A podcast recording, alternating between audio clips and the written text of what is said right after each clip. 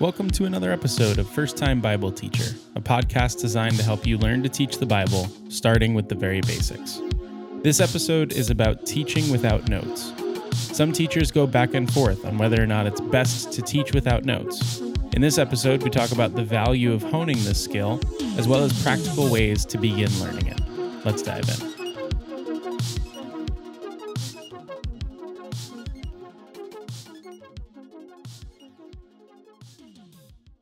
One of the interesting things about Bible teaching is that most of a Bible teacher's interaction before they actually teach a message with the material that they're going to teach isn't with other people, it's with their notes. That's what you're going to end up spending most of your time with before you wind up sharing what you're teaching with the audience that you have. I mean, there are teachers where they'll study and prepare and work on their notes for about eight hours before they're ready to teach a 45, sometimes 35 minute message. That's just a massive time gap in terms of taking the material and interacting with other people with it versus taking the material and writing and editing and typing and rearranging. Just a lot of that time you end up spending by yourself and you end up spending with notes rather than with people. And so the danger of that is sometimes, uh, specifically in the preparation process, we think that teachings are about, or we think, I should say, preparing for teachings, that it's really about creating good notes and not about creating good teachings. And that's one of the downfalls of being a Bible teacher that is really dependent on notes in the pulpit. Now, there's a lot of really, really great advantages to it. We'll talk about that in a little bit, but we do need to be careful. It can be really easy to just think about writing up a good set of notes rather than really being ready to teach. One of the ways that you combat that is you begin working on the ability to teach without notes, which is a super scary proposition. I'm going to just put that right out in the beginning. I'm not saying that this is the easiest skill to learn. I'm not saying that this is even at times the most fun skill to learn, but it is a worthy skill to learn because the last thing that we want to become in the pulpit is just lecturing professors or people who like hearing our own voice. If if we think that we can just go up and be clever and crafty and interesting because we wrote good stuff, then then we're in a really scary spot when it comes to teaching the Bible. So, learning to teach without notes. A couple advantages of doing this. Maybe you need some convincing that this is a good thing that you should try to learn. The first is that when you're teaching without notes, you get to be present in the room on a way different level. I I know that when I'm using notes and when I am really locked into my notes, one of the things that I use my notes for is a place to hide rather than really being exposed, rather than really being with the people in the room. I can use the pulpit and I can use my notes specifically as a way of distancing myself both physically and emotionally from the audience that I have in front of me. Uh, I have my place to stand. I have my stuff in front of me. Sometimes there's even like a microphone that's coming over the top of the pulpit that's creating an extra thing that's between you and the people that you're teaching. Sometimes that security feels nice, but it keeps you separate. And sometimes that's why it feels nice because it's keeping you separate. Teaching without notes may make you feel a little exposed at first, but it's a good thing to be really, really vulnerable and really with the people that you're teaching. The fewer things you have between you and your audience, the better. Because when you're teaching without notes, unless you're reading a passage, you're either making eye contact or it's weird. You're either looking right at them and they can see you and they can sense your expressions and they can see what's really going on in your mind, or you're just kind of looking at your feet and that's going to be weird like it forces you to really be with the people in the room to not separate to not use these different ploys to stay at a distance from them. It forces you to be right there with them. And people really notice that. I have definitely watched in moments of teaching times where I've looked at people who, you know, they're looking down, they're you know, kind of flipping through pages, maybe. They're kind of just looking around the room. Maybe they're pulling their phone out and they're getting distracted by other things that are going on. Sometimes I will just stare a person like that down a little bit while I'm making a point and I'll watch them kind of pull away from the distractions and it'll it'll remind them, "Oh wait, I'm not just doing a religious thing by sitting in this room. I'm with a person who's trying to share God's word with me. So you want that kind of presence. That's a real, real uh, strong positive for teaching without notes. A second really good positive for teaching without notes is it can really help you stay text focused. When you don't have notes, everything that you're going to teach needs to be written right into your Bible or it needs to live in your brain. Those are really the only two options you have if you're not going to write out a separate page of notes. That gives you a lot less room for complexity. It gives you a lot less of an ability to use six or seven different Spurgeon quotes or to use uh, movie scenes that you really think kind of capture the point. Unless it's already in your mind, it, you're not going to be able to just recall it. And so there's less room for quotes, for stories, for illustrations, for all these different things. It can really help you stay on point, and especially if you're just up there holding your Bible a lot of what you're going to rely on and fall back on is just going back to the text. You you wind up I find doing a little bit more rereading, a little bit more rehashing, a little bit more going over a specific verse or point again. I mean, when you can only remember 7 things, hopefully you wind up remembering the most important things about your message. And that's a really good thing. You want kind of a simplicity as you're teaching without notes. And because you force yourself into that simplicity, you wind up cutting away, hopefully, things that aren't scripture. And I'm not saying quotes and stories and all those things are bad. I, I think they're really helpful in teachings, but they're not the most helpful thing. And so it can really help you stay just Bible focused. It it could potentially do the opposite. You could wind up just rambling like a lunatic for a little bit but hopefully it doesn't do that. It'll keep you really, really text focused. Um, another thing, and the kind of the third and last pro we'll give out right now for teaching without notes, there's tons more. It can make you much more reliant on the Holy Spirit. At least I know that it does that for me.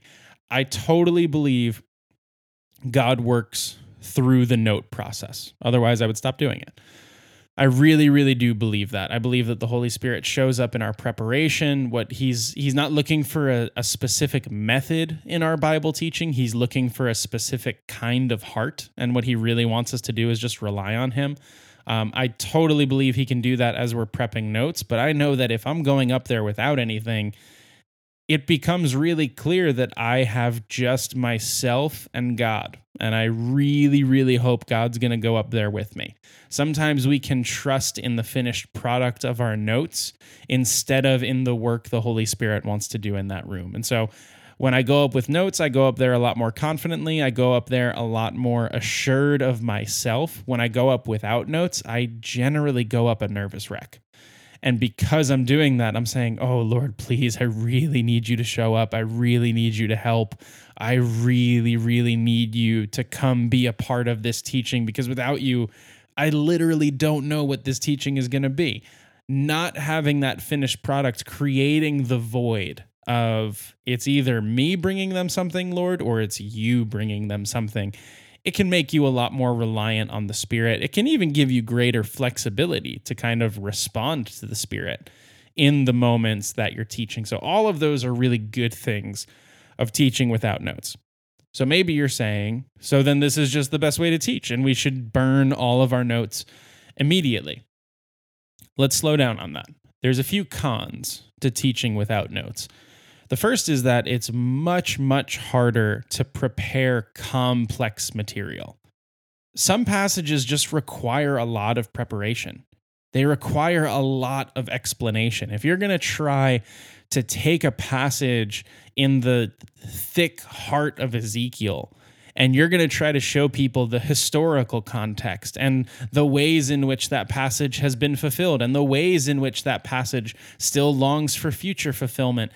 Good luck fitting all that in your brain before you go up there. That's a lot to just show up, remember, and bring. Notes can really be helpful with that. For this episode specifically, I toyed with the idea of trying to do it without notes. And as I was writing a little bit in preparation, I started to see, oh, wait, I have a lot of different things I want to say. They're not all going to fit in my brain. So I'm using notes right now because I didn't think this was the kind of content that made sense to share without notes. So keep that in mind before you go and teach a really, really complex passage of scripture without notes. Remember, you might be doing yourself and your audience a disservice in that. Um, a second con without notes is you have no way back to where you were trying to go except for the next verse. And and sometimes that'll leave you in a spot of, well, I don't really know how I got here, but let's jump back to this verse and then we'll we'll move on. You know, you are really doing the high wire act when you are teaching without notes. You're putting yourself out there with very little to catch you. And so you just need to be aware of that. This is where people go wrong in teaching without notes. If you're not really, really disciplined about what's coming next and about what you're trying to drive at, teaching without notes can just become rambling. And so you got to be really careful because you have no next thing to look at to remind you of where you were trying to go when you teach without notes. So this isn't to say it's one or the other. I think ultimately we should want to be able to do both. It keeps us ready to teach in more circumstances. You know, you never you'll never come into a situation and say, "Oh, if only I were less skilled as a teacher. That would make this so much easier." No, you want as many skills in your pockets as you can possibly have. You want to have a variety of things that you can do. So I think it's worth developing both skill sets, teaching with notes and teaching without notes. So, how do you do that? Some practical tips for teaching without notes. First, I would say know that it means your study time is probably going to need to increase, not decrease. You're not going to, sometimes I would tell myself, I'm going to teach without notes because I'm really busy this week and I don't really have time to write anything out. So I'll just read the passage a few times and I'll teach that way that's just laziness. That's not me thinking about my audience. That's not me thinking about the the congregation that I was teaching. That was me just thinking about myself. Just I need to make more time, so I'm not going to worry about writing out a whole bunch of notes. That that's never the way that it works. When you're going without notes, you're going by memory. Um, you know, I think about if I right now went back to the neighborhood that I grew up in and I was driving around, I, I'm totally confident about where I'm going in that neighborhood because I've spent so much time there. I know the ins and outs. I know how all the roads connect. I know how to get from one place to another, even if I've wandered off the path that I thought I was going to take. If you're teaching without notes, it's kind of like that. You need to know all of the back streets. You need to know all the ways to get from one place to another and that that only comes with time. I only know the neighborhood I grew up in so well because I grew up there, because I spent years there, because I've taken each of those roads before. When you're teaching without notes, you better have taken all of the paths available to you in that passage. You better have studied it really, really, really well. Not preparing notes is not an excuse for laziness. It, it it's often harder work because you still need to put the time in and then relying on a paper you wrote instead of relying on a paper you wrote you're relying on just your own memory. So your study time is going to increase. Know that from the beginning. Put that extra time in. Without it, you will end up lost. Speaking of trying to not end up lost, a practical tip your structure is going to be even more important when you're teaching without notes. A lot of times, your structure is to help your audience track along with the message, make sure that they are understanding all the different things that you're saying. When you're teaching without notes, your structure is keeping you on track. It's it's helping you understand the message that you're teaching. A lot of times in in preparation for teachings without notes, I what I'm really trying to figure out is what are the big things I'm hitting along the way. I want to know what my intro is kind of about. I want to know what point one is. I want to know what point two is. I want to know what point three is. A lot of times when I would teach without notes, what I would do is I would write little lines in my Bible uh, after the verses I was going to stop at. So if I was going to read verses one through three and I was going to explain all of them together, I would draw a little line in my Bible uh, right before the beginning of verse four. So that way, as I'm reading, I know this is where I'm stopping. This is where it's time to stop reading scripture and now begin explaining it and talking to people. Uh, without that structure, like I've said, you just end up rambling. So make sure that you really, really have your structure down. And if you think your structure is going to be here are the seven big points I'm sharing, you're going to feel really dumb when you forget points three, five, and six. It's just, it's not going to be fun. So keep your structure simple, but really make sure you know what your structure is. And then the next practical tip within that structure, give yourself safe pockets to work in. Um, you don't want your structure to be this really complicated thing. You want to be able to rattle it off and totally know what all of those things mean. So sometimes I would be teaching a message without notes, and the first big point would be um, I don't know, we need to see Jesus. It's like the disciples are, you know, they're first they're looking at other things, then they're looking at other people, then finally they're looking at Jesus. If I know that those are the big points in my structure, then I kind of have freedom within each of those points because I know now, okay, this is the big thing I'm trying to accomplish until I hit this next thing. And as long as you know what's coming next, you're always going to be able to move on to that next thing when when you're kind of done with the thing you're in at that moment. So embrace that freedom. Um, there there are times where I'm teaching without notes and an illustration hits me in the moment because before that time I wasn't really thinking about illustrations. I wasn't really thinking about stories to tell. I was just thinking about hitting the structure. Um, so don't fear that in the moment change. That's a big plus of teaching without notes. That's a positive that you gain by teaching without notes. So give yourself those safe pockets within the structure.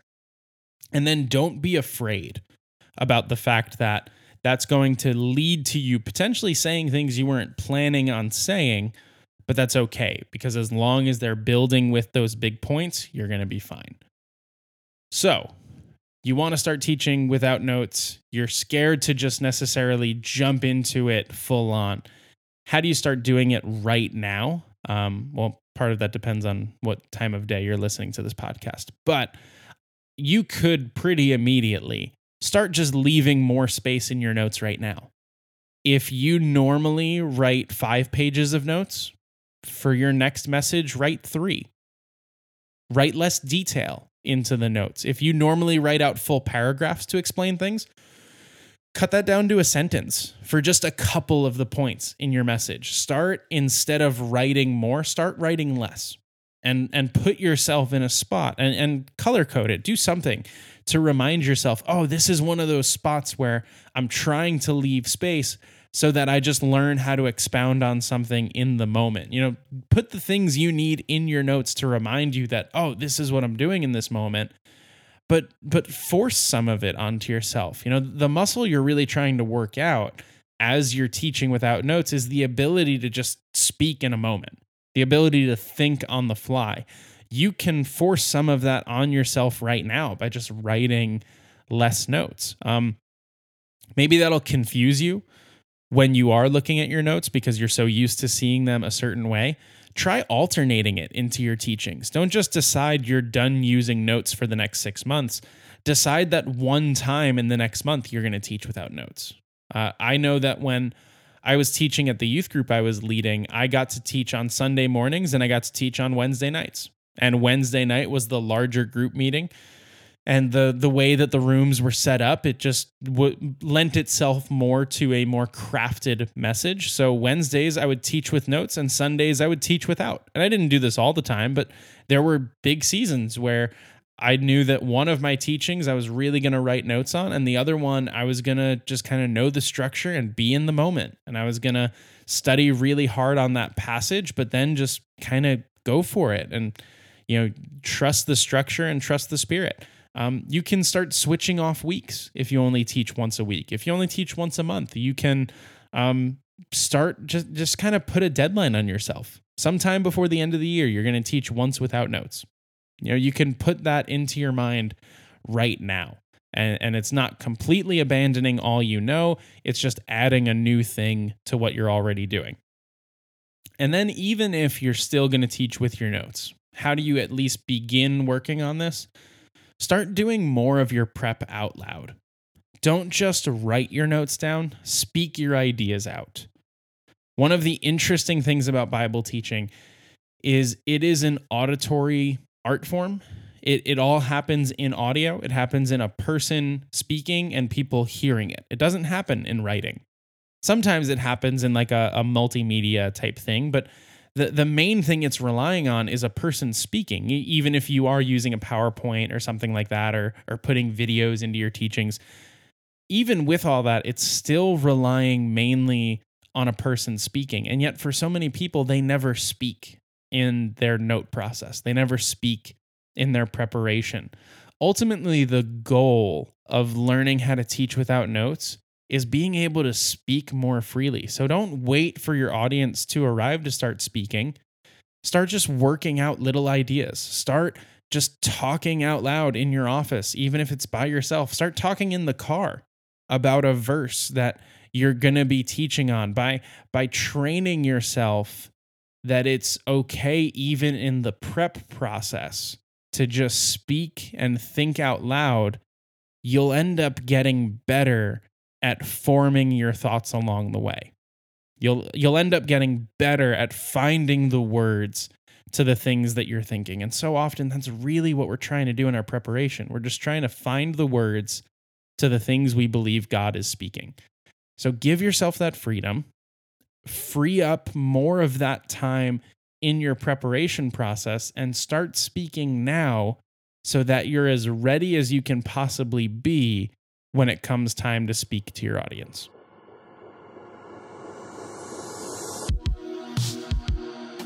Thank you for listening to another episode of the First Time Bible Teacher Podcast. If you like what you're hearing, please take a moment to subscribe to the feed or leave a review or a rating. Those things go a really long way in helping get this podcast out and in terms of boosting my self esteem. So please do that because it makes me feel good. This podcast is part of the Good Lion Podcast Network. Uh, our main podcast is just titled The Good Lion Podcast. Uh, this last weekend, we released an episode where my co host Aaron Salvato and I spoke with the legendary Gary Breshears about how salvation works, and it was an amazing conversation. I highly recommend you take a listen if you have any questions at all about what actually happens when God saves a person and a person repents. It's really, really fun stuff. You can check out all the things that we're doing with Good Lion. Go to our website, goodlion.io. You can follow us on Instagram at goodlion.io, really simple to find, or you can follow this podcast specifically on Instagram at First Time Bible Teacher. You'll get uh, new episode art when new episodes come out. You'll get updates on where the podcast is headed, and you'll be able to track along with all the new episodes that are coming out. May God bless you in your teaching. We'll see you next time.